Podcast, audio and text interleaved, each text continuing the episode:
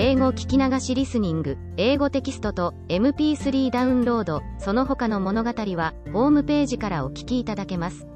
88thpp.com 88thpp.com The Bremen Town Musicians. A certain man had a donkey, which had carried the corn sacks to the mill indefatigably for many a long year, but his strength was going, and he was growing more and more unfit for work. Then his master began to consider how he might best save his keep, but the donkey, seeing that no good wind was blowing, ran away and set out on the road to Bremen. There, he thought, I can surely be town musician. When he had walked some distance, he found a hound lying on the road, gasping like one who had run till he was tired. What are you gasping so for, you big fellow? asked the donkey. Ah, replied the hound, as I am old, and daily grow weaker, and no longer can hunt, my master wanted to kill me, so I took to flight, but now how am I to earn my bread? I tell you what, said the donkey, I am going to Bremen, and shall be town musician there, go with me and engage yourself also as a musician. I will play the lute, and you shall beat the kettle drum. The hound agreed, and on they went. Before long they came to a cat, sitting on the path, with a face like three rainy days. Now then, old shaver, what has gone askew with you? asked the donkey. Who can be merry when his neck is in danger? answered the cat. Because I am now getting old, and my teeth are worn to stumps, and I prefer to sit by the fire and spin, rather than hunt about after mice. My mistress wanted to drown me, so I ran away. But now good advice is scarce. Where am I to go? Go with us to Bremen. You understand night music, you can be a town musician. The cat thought well of it and went with them. After this, the three fugitives came to a farmyard, where the cock was sitting upon the gate, crowing with all his might. Your crow goes through and through one, said the donkey. What is the matter? I have been foretelling fine weather, because it is the day on which Our Lady washes the Christ child's little shirts, and wants to dry them, said the cock. But guests are coming for Sunday, so the housewife has no pity, and has told the cook that she intends to eat me in the soup tomorrow, and this evening I am to have my head cut off. Now I am crowing at full pitch while I can. Ah, but Red Comb, said the donkey, you had better come away with us. We are going to Bremen, you can find something better than death everywhere, you have a good voice, and if we make music together it must have some quality. The cock agreed to this plan, and all four went on together. They could not, however, reach the city of Bremen in one day, and in the evening they came to a forest where they meant to pass the night.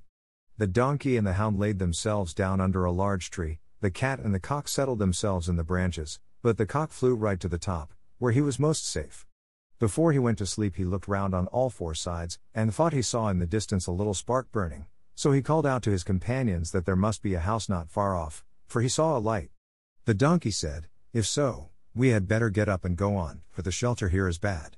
The hound thought that a few bones with some meat on would do him good too. So they made their way to the place where the light was, and soon saw it shine brighter and grow larger, until they came to a well lighted robber's house. The donkey, as the biggest, went to the window and looked in.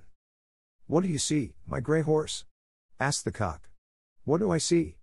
answered the donkey, a table covered with good things to eat and drink, and robbers sitting at it enjoying themselves. That would be the sort of thing for us, said the cock. Yes, yes, ah, how I wish we were there, said the donkey. Then the animals took counsel together how they should manage to drive away the robbers, and at last they thought of a plan.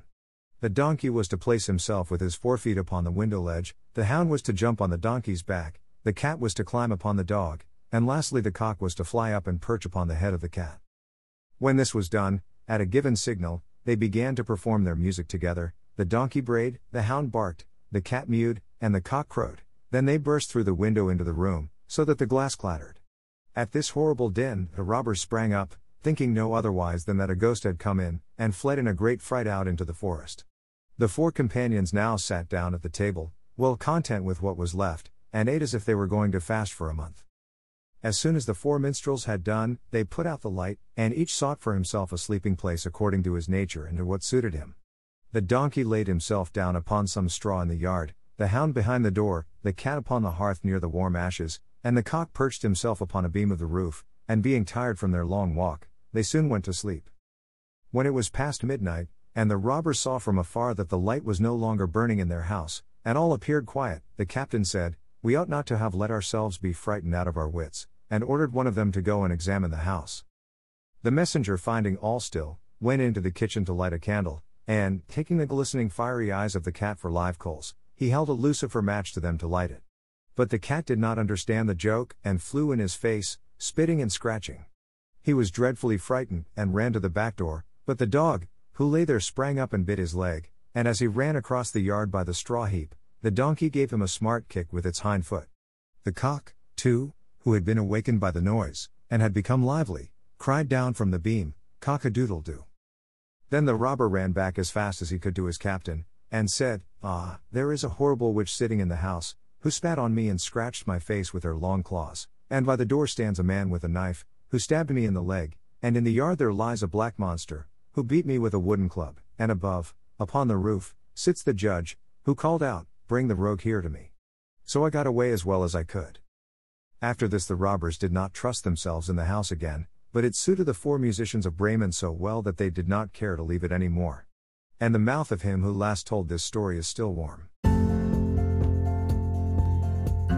英語聞き流しリスニング、英語テキストと MP3 ダウンロード、その他の物語は、ホームページからお聞きいただけます。 88thpp.com 88thpp.com